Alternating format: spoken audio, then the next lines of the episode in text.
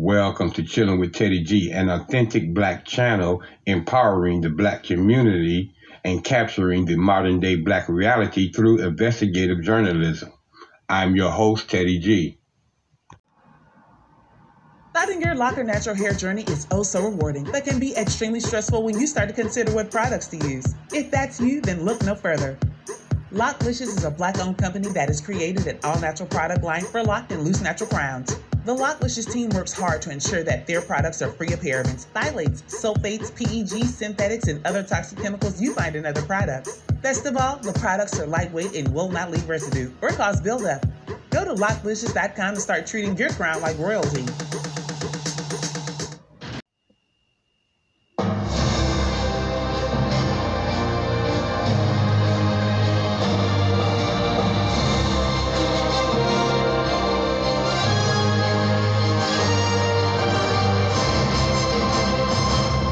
Hello to all of my melanated kings and queens, my brothers and sisters in Africa, as well as my brothers and sisters in South Africa, and to my listening audience around the globe. I welcome each and every one of you back to another episode of CWTG. As y'all know, I'm Teddy G, your host on this channel, ladies and gentlemen, and you know I discuss anything and everything with absolutely no sugar, no frosting, and definitely no mayonnaise. Y'all go ahead and run right quick and grab yourself your favorite cup of coffee, tea, latte, whatever it is you prefer to drink, your cold water on this hot July day, while we discuss, ladies and gentlemen, the ongoing racist problem that we have in one of our major cities. That's right, ladies and gentlemen. I know this is not a new discussion to you guys, but yeah, we've got large amounts of racism in the Kansas City Police Department, right? There's no thin blue line for black officers. Now, this is according to the Star investigation findings, where black police officers are leaving. They're just quitting the Kansas City Police Department, ladies and gentlemen, because there's no thin blue line when it comes to them. You know, which I got an issue with the thin blue line anyway, ladies and gentlemen, okay? You know, what that means is you protect officers no matter what they do, no matter what happens, no matter how they break the law, no matter how they violate your civil rights, no matter how they violate a citizen's constitutional rights. They're just law enforcement race soldiers. So y'all already know how I feel about that when it comes to this thin blue line. But yet, ladies and gentlemen, in this particular discussion, we have black officers, okay, melanated individuals who are not receiving that type of treatment, okay, from the Kansas City Police Department. So they're quitting, which I think they should quit anyway. In fact, ladies and gentlemen, as far as I'm concerned, until they defund and deconstruct the entire police department across these divided snakes of America, I have no loyalty to any police department, because we know that it's structured on historical racism. That's just a fact. And we're going to get right into this story, ladies and gentlemen, as soon as I do some housekeeping before I forget and go on my tyrant that we have to keep our dirty laundry clean at the studios of Chillin' with Teddy G with the Copyright Disclaimer Act of 1976 under Title 17, Section 107. Allowances is made for the fair use for the purpose such as criticism, comment, news reporting, teaching, scholarships, and research. Fair use is permitted by the copyright statute that may otherwise be infringing non-profit, educational, or personal use. Tips and balance in the favor of fair use. So yeah, ladies and gentlemen, we've got this widespread racism in Kansas City, all right? Not like it's not happening in every other major city, because we know that it definitely is, but there's a particular story here that I want to get in touch with, which I will be giving you some town hall meeting that's coming from Roland Martin on his show, which is going to be useful in addressing this black and blue divided town, where it'll be discussed in this town meeting that Roland Martin will be hosting and directing. But to get back to the main issue, Star investigation found discrimination, racist abuse, and unfair discipline in the Kansas City Police Department. Now, white cops are accused of using slurs and racially profiling black members of their force, of their own force, which I'm not surprised. And I'm surprised these officers, before they became officers in the Kansas City Police Department, wasn't aware of this beforehand. I think once they thought, ladies and gentlemen, that they were issued that blue uniform, that they would become a part of this systemic racism that is happening in this police department, but that found out not to be the case. They're pretty much saying, listen, I don't care about the fact that you are a law enforcement officer, you are still a N-word and you must be treated as such. That's right, you heard me say it, I meant it, and now these black officers know that they meant it as well. Now here's one particular story that's coming from Herb Robinson, a black Kansas City detective. Was in uniform and driving an unmarked police car when two officers pulled him over.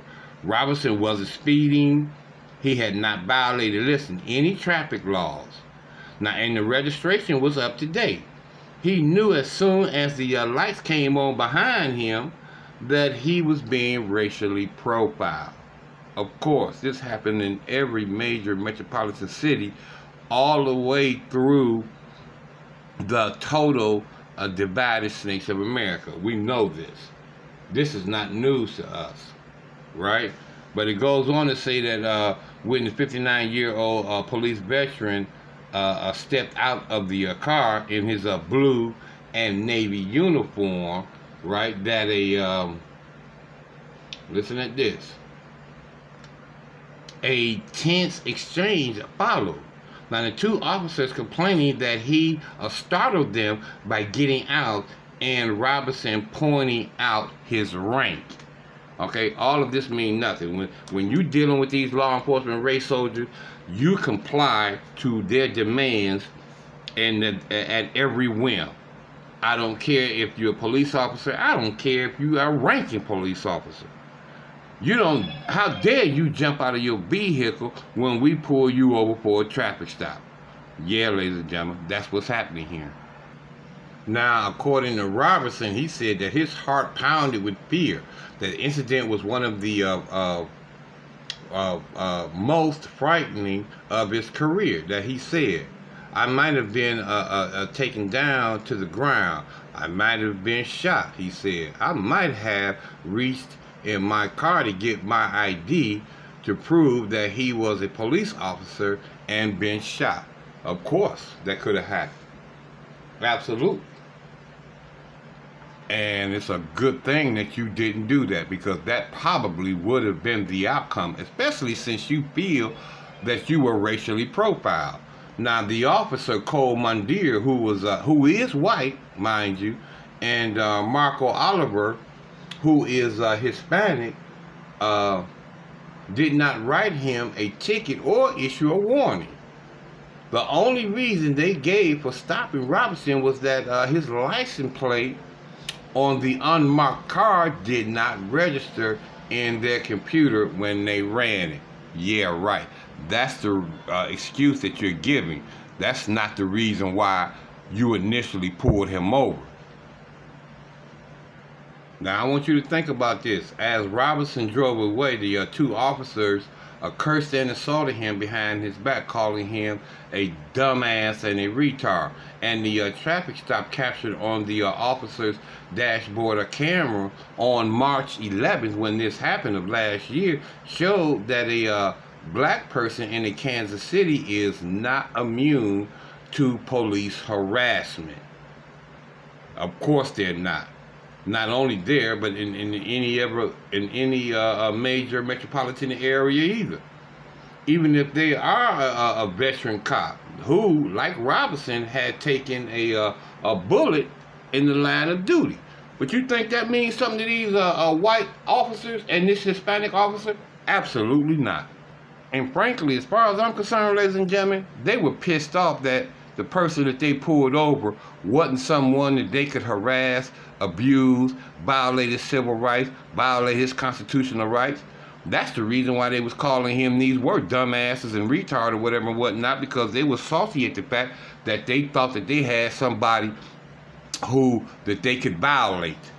And when they found out they didn't have somebody that they could violate and abuse, and who knows, possibly even kill, because we done seen it happen in so many other incidents, that they were salty. And they verbally revealed their feelings by calling him these names and these racial slurs. So you can't be on the police force as long as he was and not know about racial profiling or racial stop or whatever and whatnot. This guy was aware of it. That's why he was scared. That's why he told you, I'm shaking in my boots. I don't want to make any sudden moves. I don't want to get any IDs or anything because I could end up dead. This is what he's telling you in his own words, even though he may use the word shot.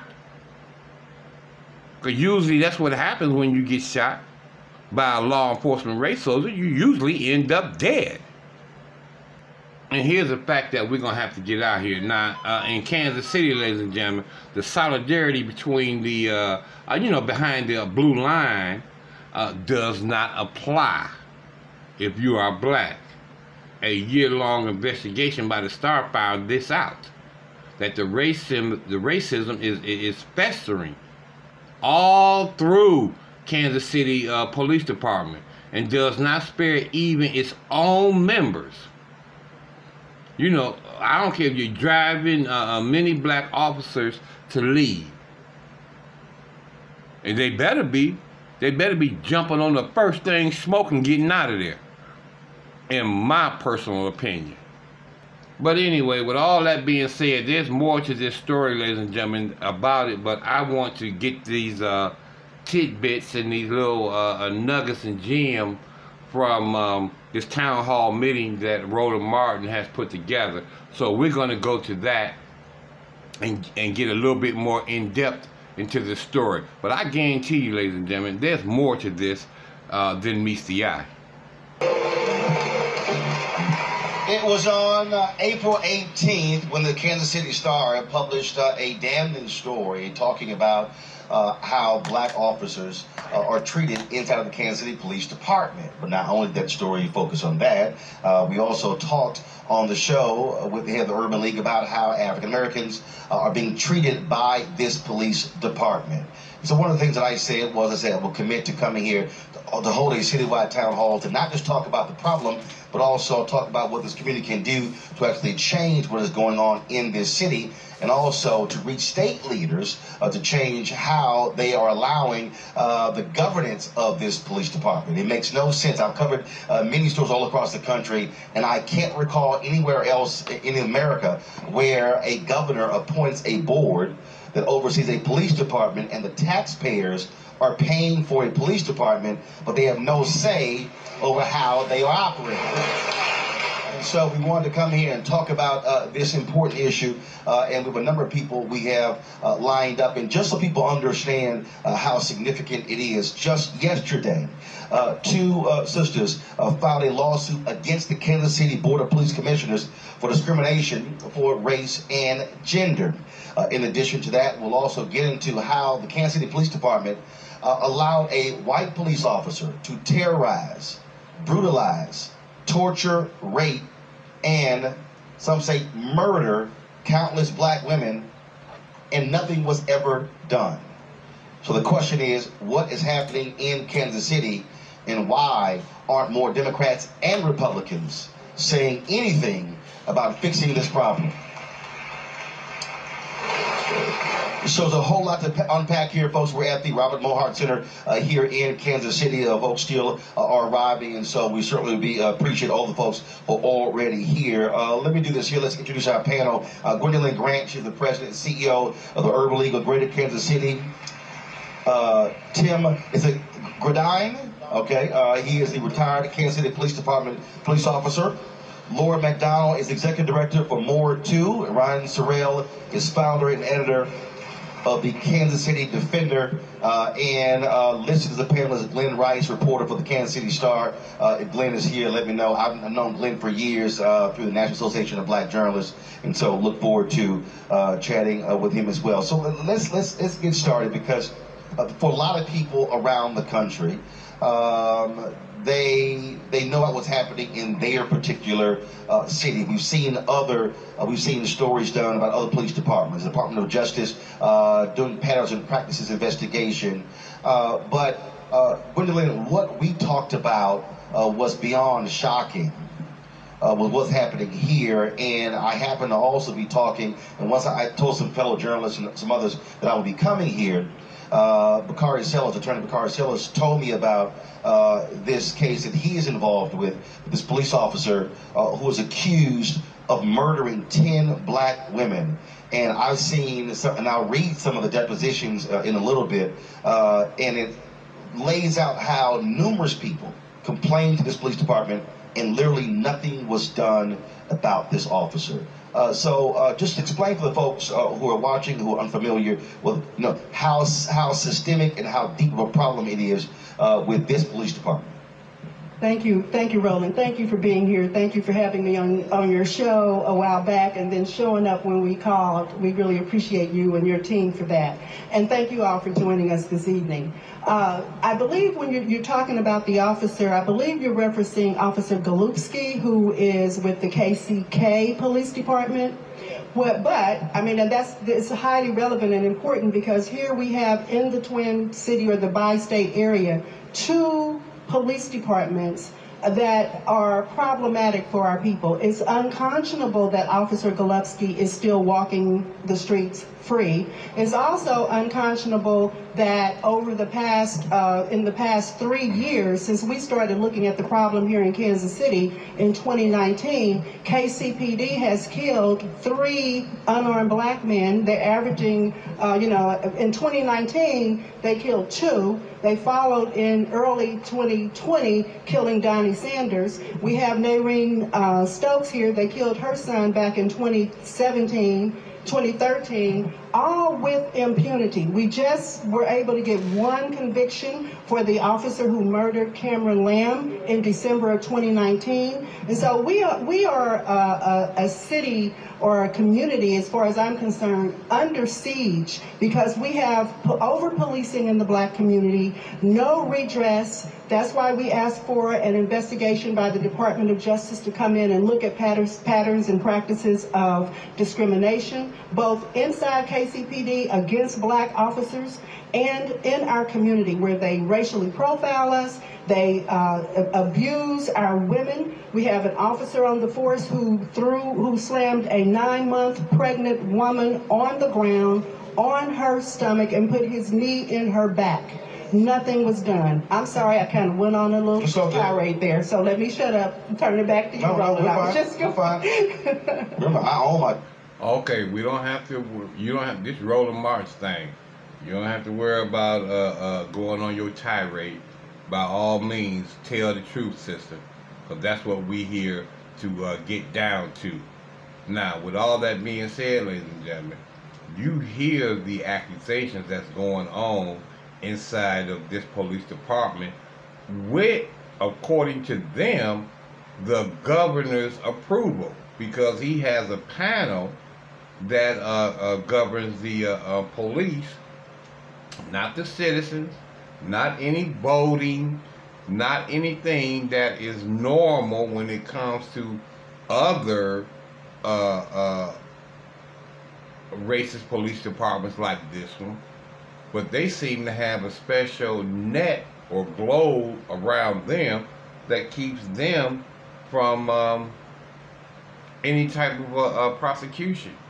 We already know that they have disqualified immunity, but when you go through this extra step, which the governor has instituted, you know that there's nothing going to be done about it. I mean, heck, when you go to another major metropolitan area where you do have a little bit more leniency when it comes to rights and public involvement, that there's still not much done. But the way that this is going right here, you guys are in a hell with no water. Okay? That's what it seems to me that's going on to this. We're going to get right back to our Roland Martin, ladies and gentlemen. But I had to tell y'all, these guys are in a particular horrible, more horrible situation than it would be for other major metropolitan police departments and justice systems. Okay? It seems like they will not get a drink of water out of these law enforcement race soldiers and their judicial system and the way that they got it set up to criminalize these black communities as well as these black officers. Show, so we're fine. Yeah, okay, so that but that just gives you an example of the challenges we have. And we have here in the audience tonight, we have family members who are of the victims of police homicides, and we have people from our community, the founder of our Urban Summit, and two folks who have been out in the community protesting for the past 2 years straight every Friday in front of the police department, amplifying our concerns about the injustices that are dealt upon our community by Kansas City Police and having a board of police commissioners that turns a deaf ear to our complaints. So we're ready to engage with you, Roland. Tim, nearly 20 black cops have left the department citing racism. From your perspective, does this department care? Have they put anything in place to listen to their concerns? I mean, that's a heck of a number for 18 cops to say, you know what, I'm out of here because look, we're supposed to be all blue, but in fact, we're black. The sad reality is that this department, just like they said, the Board of Police Commissioners, they're complicit where they don't overlook the police department and judge objectively. They're not doing what they were created to do. And so who's running the police department is middle management. And over the past 5 years, I've been going to board of police commissioners meetings from the first time when they hired Chief Smith. He and I went to the academy together. I approached the board and said, come talk to us as police officers. Some of these officers don't feel comfortable talking openly about their oppressors in the presence of their oppressors. Doesn't happen because there will be consequences about answering calls. So you have the chief up here, but the white male majority in the middle are implementing their own policies, dictating policies. They're benefiting off of it because they're getting training and take-home cars, and they're using this to go somewhere else and become a chief of police, and they don't care about minorities. And so we get further my conversation because I was terminated, and there's other officers or supervisors or commanders, white male commanders, that have done far worse things, and they keep their jobs. And so nothing's done. So I approached the board 5 years ago when they hired Chief Smith and said, come talk to us. It didn't happen. I did it when we got Mayor Lucas back in 2019. It didn't happen. I did it last May when we got Bishop Tolbert. It didn't happen. And the people you're naming are board of police commissioners of the board. Yes, these are board of commissioners. I'm coming to the board saying, come talk to us. We want to talk to you privately about things we cannot discuss in public because I don't want the officers that I've trained and led for years to be treated badly. So you requested for the chair of the board to have these off the record or off-site conversations, and in each case, they refused to do so. Correct. No effort made. None. My last stance was on February 25th when they retired me, and I've been waiting 60 days, probably almost 90 days now, for a response because it's important that you guys know what it takes to run a police department and what we're looking for in a chief. Nothing will change. I don't care who you can get the Pope here. If the system isn't changed, then you're gonna have the same old thing. And women, it's the same thing from the 60s. Women, unless you're connected to someone, minorities, and our civilian staff members, they don't have a voice. They're overlooked and they're taken advantage of by the majority, the middle management. That's right. Commanders. Laura, what I'm not understanding here is how in the world can folk sitting out here pay taxes for something that they literally have no control over? Correct.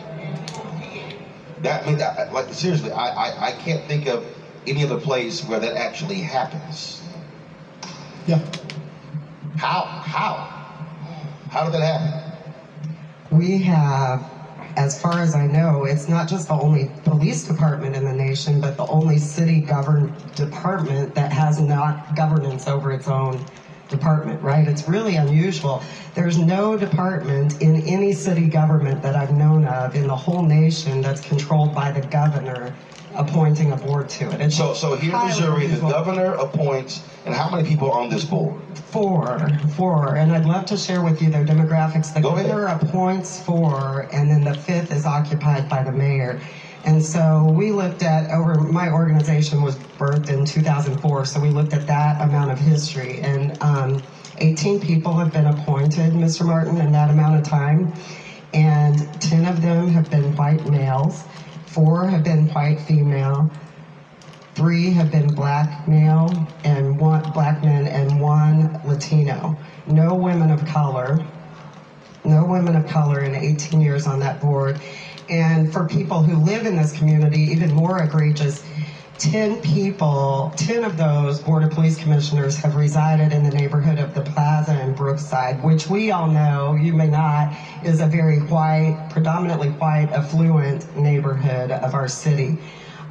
So there are entire regions of this community entirely unrepresented by, whether it's a Democrat or governor, entirely unrepresented on that board. And what I would suggest is the neighborhoods where people are protected and served by police predominantly are represented, and the neighborhoods where people are heavily policed are entirely unrepresented. And there's never 2 black people on the board at once, except the seat occupied by the mayor and then the 1 appointee. So the mayor is a part of this. The mayor occupies, you know, they get 1 out of 5 votes. Right. Though. So we elect a mayor and they get 1 seat, and then we don't elect any of the other people that occupy what we cheekily call the Board of Police cheerleaders. So you have a board that is unelected.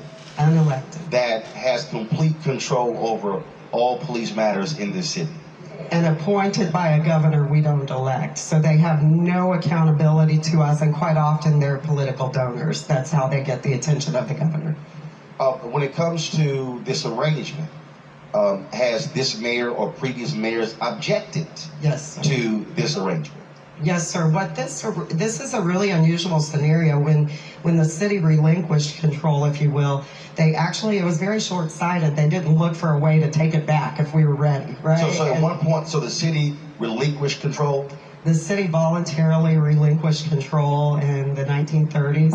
Yeah, but there's no history to that. Yeah, so after a corrupt scandal that was occurring, right, with a political mob boss in Kansas City. So we gave over control to the state, but it was so short-sighted, it requires a state law and a city ordinance to regain control.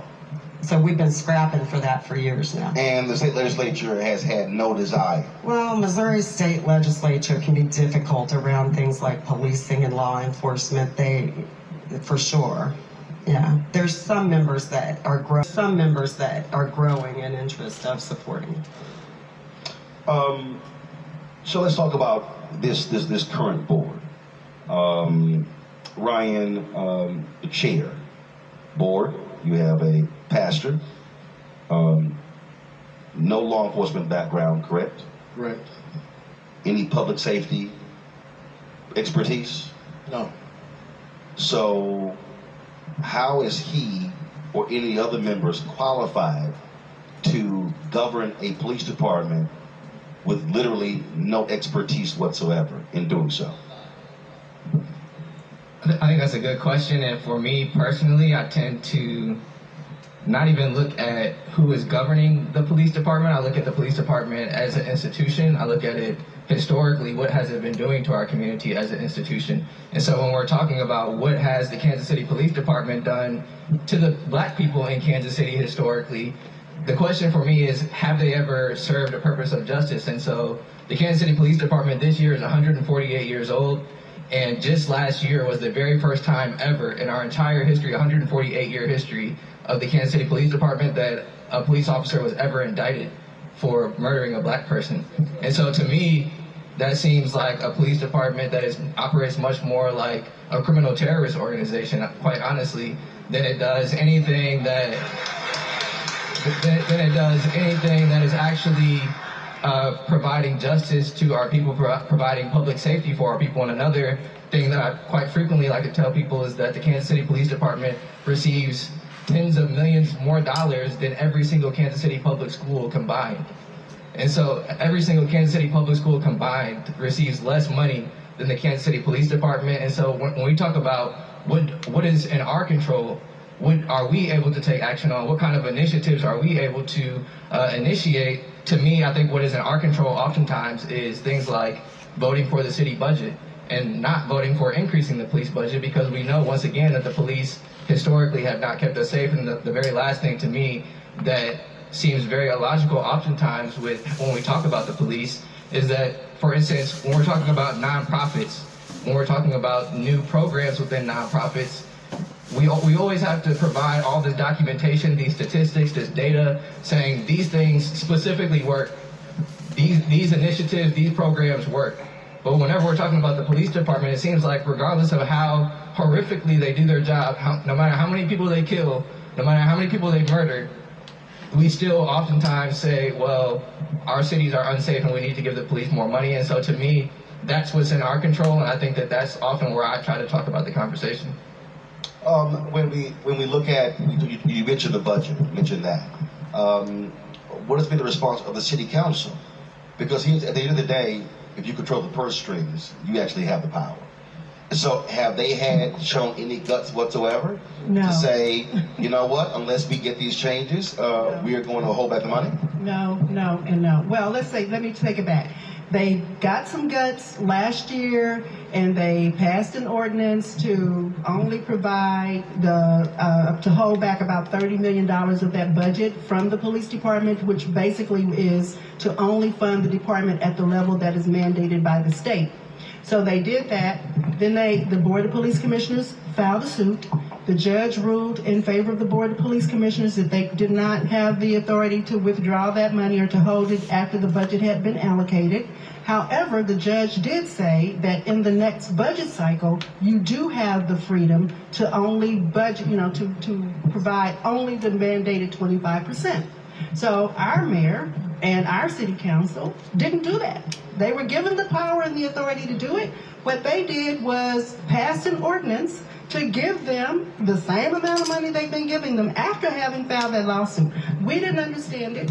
We spoke up strongly against it. And then less than 2 weeks after they did that, the outgoing police chief said that they were not going to spend money or they were going to shut down an investigative unit after the city gives them all this money and with no control over it. Once they pass that budget and give it to the police department, they have no other say so. The only power they have is the power of the purse, and they won't exercise that power.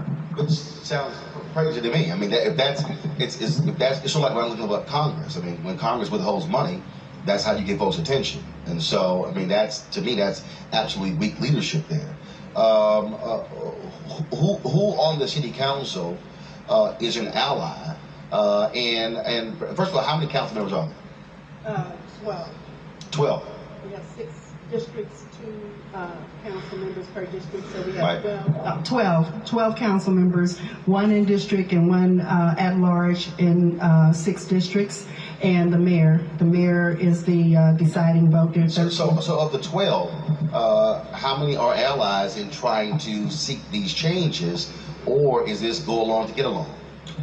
I can answer that for you. None. Because if there was any allies or there was anyone on their side, then there would this would be a different conversation? That's a good question. One of our allies, unfortunately, couldn't be here this evening. Originally was going to be here, but she's ill this evening. Councilwoman Melissa Robinson has been steadfast in support of our community and a strong voice on that council. There are other council members who support the effort. Actually, 9 council members voted with the mayor when he withheld the funds back last year. So 9 council members voted to withhold the funds last year. And then when they had an opportunity to actually do something, make a difference, they didn't do it. They didn't do it. So what the hell was that for? For show? Yes. Good question. All right. Go ahead. There was an insane amount of political backlash after they did that. I think the media took the narrative in a very white direction and very police-friendly direction. And at the end of the day, they all lost their courage. I mean, that's how we see it, right? They lost the courage that they exercised for a fleeting moment we were so excited about. And if I could just quickly add, when we talk once again just like about statistics and data, to me it's just very important when we're having this conversation, because we're advocating to remove the money, this over bloated police budget that they have that certainly has not provided any justice or safety for our communities. We're advocating for reallocating that to other areas of what we call public safety. Right now we say the police department has a monopoly on the funds that currently go to public safety, when public safety should also include things like housing. It should include mental health. It should include healthcare facilities. And so once again, we talk about data and statistics. Between the years of 2012 and 2018, we increased the Kansas City Police Department budget by 24%. And in that same period of time, the violent crime rate increased 47%. And so to me, that tells us one of two things. Either not only does increasing the police budget not work, but there's also a possibility that increasing the police budget actually has a positive correlation to increasing violent crime rates. And so I think that there's just a lot of issues when we talk about the policing budget. I think that it's something that we have to do political education around in our communities, but I think that it's also, once again, it just requires political courage, political maturity, and voting out people who aren't in the best interest of the black community. See, what you just described is part of the fundamental problem that we also see across the country.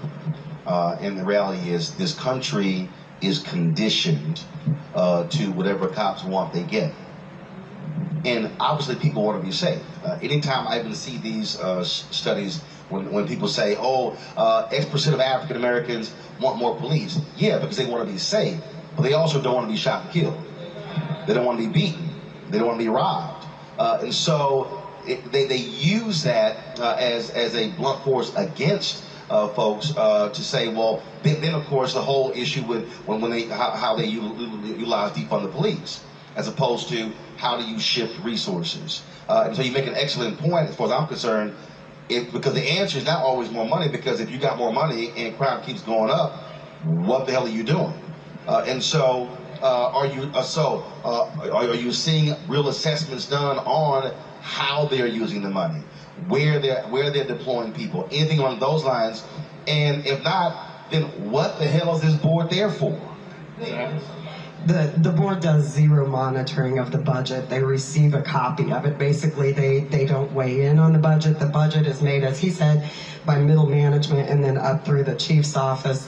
It's sent over to our city hall, and generally they rubber stamp it, right? And we even have had, like this year, a state senator who doesn't live in Kansas City file a piece of legislation to try to control 25% of our budget and have that much go to the police department of the total budget, which includes our airport costs and things like that, right? 25% of our budget, and they will continue to a state rep who doesn't live here filed a bill to control 25% of the city of Kansas City's budget. Yes. And that much, 25%, would go to our police department. He filed that bill, and it was not an unpopular bill. It didn't pass this year, praise God. But that's because we don't have local control. They can do that. And just to expound... But I thought Republicans believe in local control. Only you would think, except when it comes to law enforcement. Let me add some context to that, because that's a really great question. They believe in local control. When they control it, but let me provide the historical context of state control of the police department. It started before 1936 during the Pendergast corruption era. It actually began in the 1800s, pre-Civil War, because the Confederate-leaning governor at the time wanted to control the arsenal of the two largest cities where black people reside in the state, St. Louis and Kansas City. So back in the 1800s, we were under local control to protect the Confederacy. And then the Supreme Court overturned it, and then it was reinstated, and then again reinstated in 1936, and we've had it that way ever since. Most people walk around thinking that we have local control because of corruption. We have local control because the governor wants to control the two states with the highest population of black people. Nowhere else in the state of Missouri is there local control for any police jurisdiction. So we have to understand that this is steeped in systemic and structural racism, and to continue to oppress our people. Well, and that point is important, which is one of the reasons why I'm trying to remind people that you still have Jim Crow policies, Jim Crow era policies that are still in effect today. So when people say, "Oh, that's the past," like, no, that's not the past. I mean, you still have it, and so that's certainly an important point there.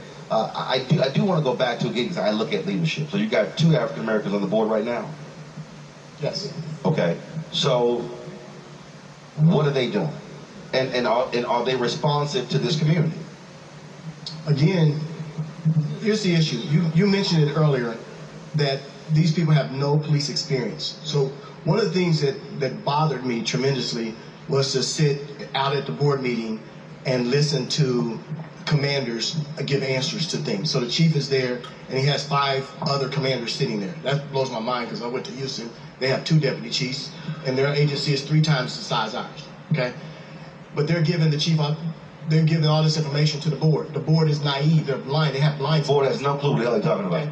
So now you have the chief sitting there. He promoted all these people around him. Will anyone sit here and say anything bad about your chief when you're sitting there? Only when he's about to leave will you say, well, you want to stand up and be seen. So one of the issues that I expressed to the board when I came out and met with them in February is that the board, but this board is useless, let's be honest, it does need to have city control, because they're too complicit and they just sign off on the rubber stamp on everything. Who's giving you the information is the police department that's giving you the information. And so they're too naive to see it, and they have their lawyers, everybody's have their self-interest, but the people that's being served has no voice. And that's how it is on the police department with the officers. This fraternal order of police does not support minorities, women or blacks, at all. I have too much experience in 34 years that I faced it on my own. Number one, it's a vicious circle. It's part of they use paramilitary, that you can't go over someone's head. They're using an old system that doesn't work, and it benefits them, and it cripples and empowers people to be voiceless, okay? So they make all the rules, they promote their own, they never discipline. So that's why when I'm sitting at the board meeting, these board members are asking, why are there more females, why are there more black? Why are you asking them? Come and talk to us privately or without our commanders, and we'll tell you the truth. I don't show up at a door at somebody's house and ask the victim, hey, did this guy beat you? No, let's talk privately so you can tell me what's going on. And time again, the board is not interested in knowing the truth. So they get all this information from the police department, and so it won't change. When you have a police chief that hires his deputy chiefs, and he makes all the major promotions just off of who you know. I've had commanders, black commanders, that was 17, 18 years that didn't get promoted because the chief has to know you. So you have to fall in line in order for the chief to do it. And he does the 2 major promotions that affect the whole police department, to deputy chief and also the major. These are the people making all decisions in every division station. That has to change.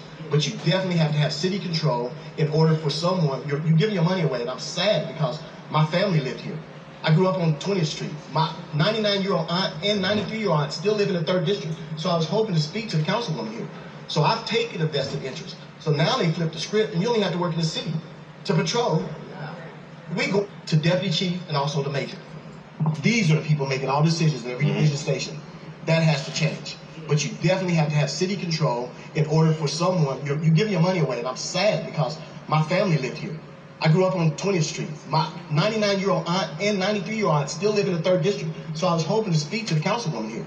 So I've taken a vested interest. So now they flip the script, and you only have to work in the city to patrol. We're going backwards. We're not going ahead. Now they can work outside the city limit and come in and patrol. So was that a recent change? Yes. Yes. How recent? Not too long ago. The same state representative that Laura mentioned filed legislation that would allow police officers to live outside of the city limits. And he does not live in Kansas City. He lives north of Kansas City. But I would love to have a little bit more response to you, to your question around the two people who are black folks on the board. If we could, go ahead. Yeah, Ryan. I mean, again, look, what often happens is we expect black folks who are representing us to say something and do something and change something.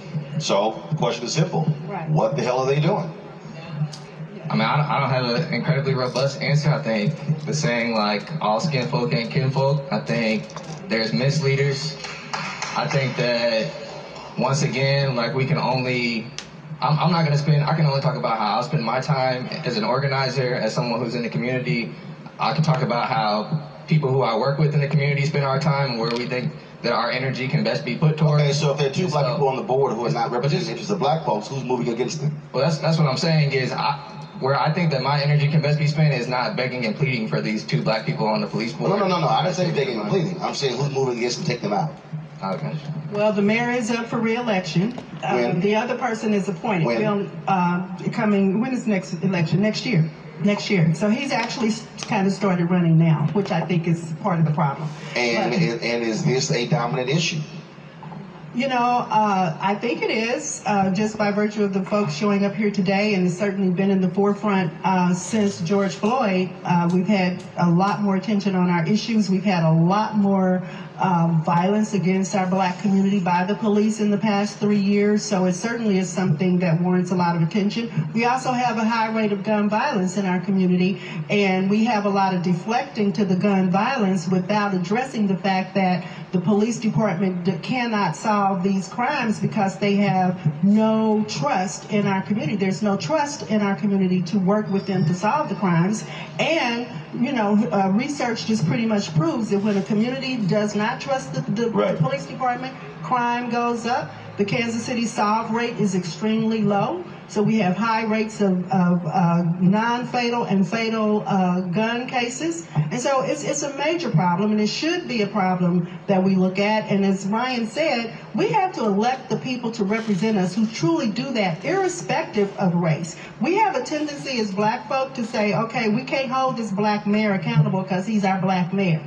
We need to hold any elected official accountable for not doing what is right by us, especially as it relates to public safety. And the notion that we as black people don't value our safety in our community, that we are all criminals, this whole disparaging cultural deficiency concept, it's just wrong. You know, so. Yes, it is wrong. Absolutely wrong. The police department, basically in my work with them, they don't see themselves as a part of the problem at all. When they look at violence in our community, they really believe that there's something inherently wrong or deficient about black people. And we know that that's not true. But when we look at the police violence against black people, what they want to say to us is, all cops aren't bad cops. Well, all black people aren't bad people, and all black people aren't shooting up people. So don't try to paint us with the same stroke brush and then ask us not to paint you with the same brush stroke. And real quickly, I just want to add also that, to me, the question is this institution of policing even something that can actually be reformed? And that's, you know, a lot of people will push back on that question. But if we have been having this white supremacist institution that has been murdering with impunity, that has been murdering people in our community for 147 years, is that an institution that is likely to be able to be reformed into something that is not racist, into something that is not anti-black, into something that can actually create justice? And so, to me, I just absolutely don't. I don't think that it's possible for the police department to do that. And I don't even think it's their job to be trying to create safety. I think that is the job of, if we had more money to give to teachers, if we had more money to provide to schools, if we had more money to provide to mental health care, to me, that's the core issue. That's where the crime, so-called crime, I don't even like using the word crime, because black people didn't even have any say in what crime actually is. Crime is just a political category. Crime is a political category that was created by white people, mostly old white people at the beginning of the United States of America. So we can't even use this word crime, because right now, white people can smoke weed and it's not considered a crime. It's considered something that they can just do to have fun, or they can sell weed and it's considered something that they can do to be an entrepreneur. But when black people do it, it's considered a crime. So I think we have to interrogate, really, what does safety actually look like? How do we actually create safety? And is the police even the actual institution that's necessary in the future for us to be able to be doing those things? So, well, I'm gonna tell you this right here. I agree with you, you're absolutely right. And the only way that you're gonna fix this problem is to totally, completely dismantle Kansas City Police Department and all of the officials and start from new. Get you a new base, get you a new foundation, get all of that rhetoric that's in there right now with this supposed police council. All of that needs to be eliminated, and y'all need to start new. See, I know everybody hate to hear this, and I ain't gonna say everybody, but a lot of you Mzungus and you blue uniform working individuals don't want to hear about the deconstruction of the police department, or that horrible word that y'all like to hear, which is defund. But that's exactly what needs to be happening. Y'all need to be defunded, deconstructed, and start new. It's the only way that you're going to fix this inherent, according to you guys, 146-year-old problem in Kansas City. Now, that's my personal opinion. And with all that being said, ladies and gentlemen, I'm going to go ahead and end this broadcast of this City Hall addressing these black and blue divide in the Kansas City Police Department.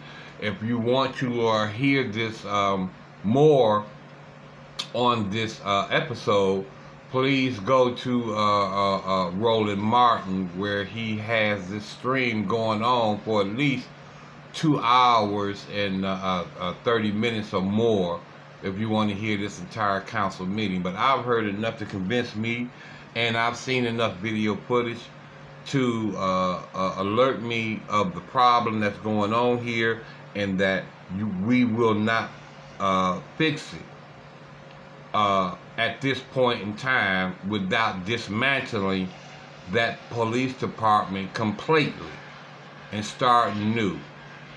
I want to thank y'all so much for tuning in to another episode of Chillin' with Teddy G. As I tell y'all always, please continue to do your social distancing. Please continue to wear all your safety gear, your gloves, your shoe coverings, your face masks, your face shields, to help reduce the spread of this virus and any other virus out here. We're living in a new world. We're living in a new normal. There's a new normal, ladies and gentlemen, that you must adhere to protect yourselves and your family. I bring y'all these stories. I give y'all these advice simply because I love you. Loving you guys is my food. Teddy G is hungry each and every single day of his life. And until I have the opportunity to address you guys again, I bid each and every one of you peace, love, and soul.